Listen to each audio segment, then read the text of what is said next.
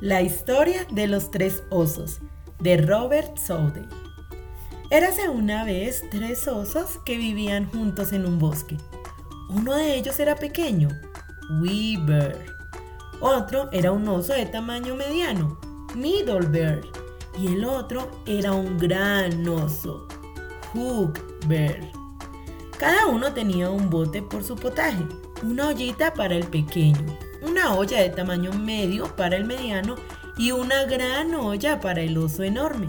Y cada uno tenía una silla para sentarse, una sillita para el pequeño, una silla de tamaño medio para el mediano y una gran silla para el enorme. Y cada uno tenía una cama para dormir, una pequeña cama para el pequeño, una cama de tamaño medio para el mediano y una gran cama para el enorme. Un día después que hicieron la avena para el desayuno y que repartieron en las respectivas ollas, salieron a caminar por el bosque mientras se enfriaba la avena, ya que no la podían comenzar a comer muy pronto porque los quemaría. Y mientras caminaban, una anciana fue a la casa. Ella no podía haber sido una anciana honesta, ya que en cuanto llegó, se asomó a la ventana y espió por el ojo de la cerradura. Y al no ver a nadie en la casa, levantó el pestillo. La puerta no estaba cerrada, porque los osos eran buenos osos, que nunca hicieron daño a nadie y nunca sospecharon que alguien pudiera hacerles daño. Así que la anciana abrió la puerta y entró. Y se puso muy contenta al ver la avena en la mesa.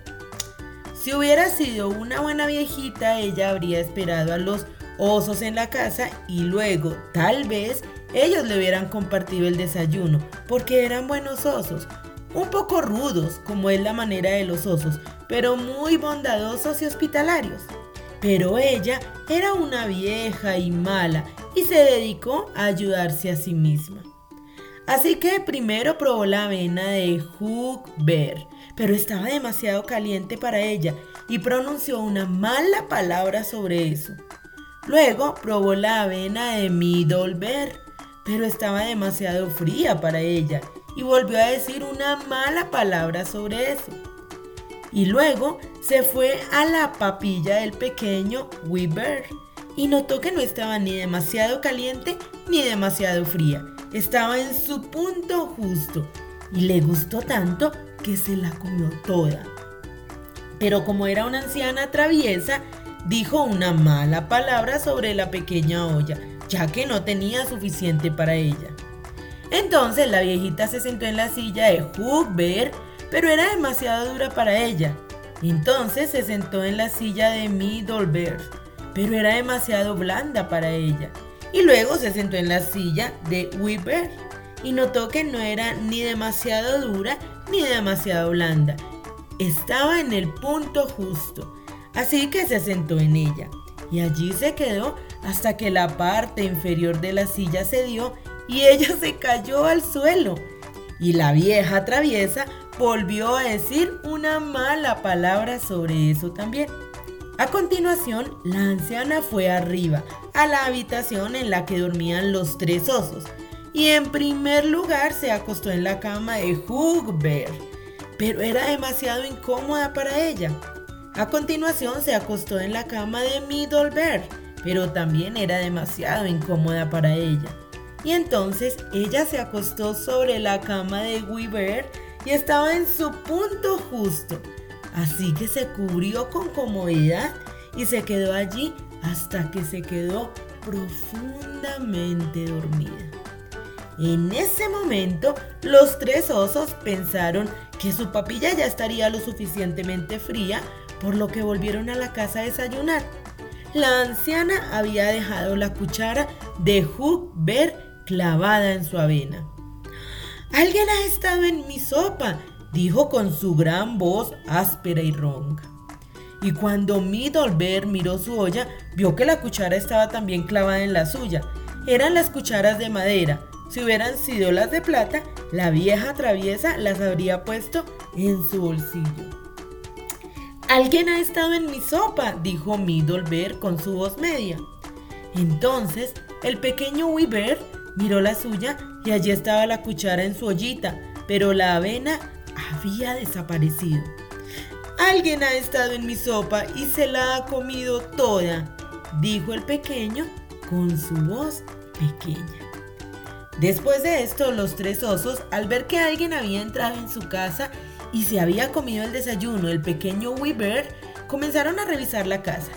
La anciana no había vuelto a acomodar el duro cojín cuando se levantó de la silla de Huckberry. «Alguien se ha sentado en mi silla», dijo con su gran voz áspera y ronca. La anciana también había dejado desacomodada la silla de Middlebear. «Alguien se ha sentado en mi silla», dijo con su voz media. Y cuando Weaver vio su silla, exclamó: «Alguien se ha sentado en mi silla y la rompió», dijo el pequeño con su pequeña voz. A continuación, los tres osos consideraron necesario seguir con la búsqueda, por la que subieron a su alcoba. Ahora, la anciana había quitado la almohada de Huckberry de su lugar. «Alguien se ha acostado en mi cama», dijo con su gran voz áspera y ronca. La anciana le había retirado el cabezal de la cama de Middlebear. «Alguien se ha acostado en mi cama», dijo con su voz media. Y cuando Weaver fue a revisar su cama, encontró que el cabezal estaba en su lugar correcto y la almohada acomodada. Pero sobre la almohada estaba la cabeza fea y sucia de la anciana, que no estaba en su lugar, porque no tenía nada que hacer allí. «Alguien se ha acostado en mi cama y aquí está», dijo con su pequeña voz. La anciana había oído en su sueño la gran voz áspera y ronca de Huckberry, pero estaba tan profundamente dormida que no era para ella más que el rugido del viento o el estruendo de un trueno. Y escuchó la voz de media y escuchó la voz media de Middlebear, pero era solo como si hubiera escuchado a algunos hablar en su sueño. Pero cuando se enteró de la pequeña, no.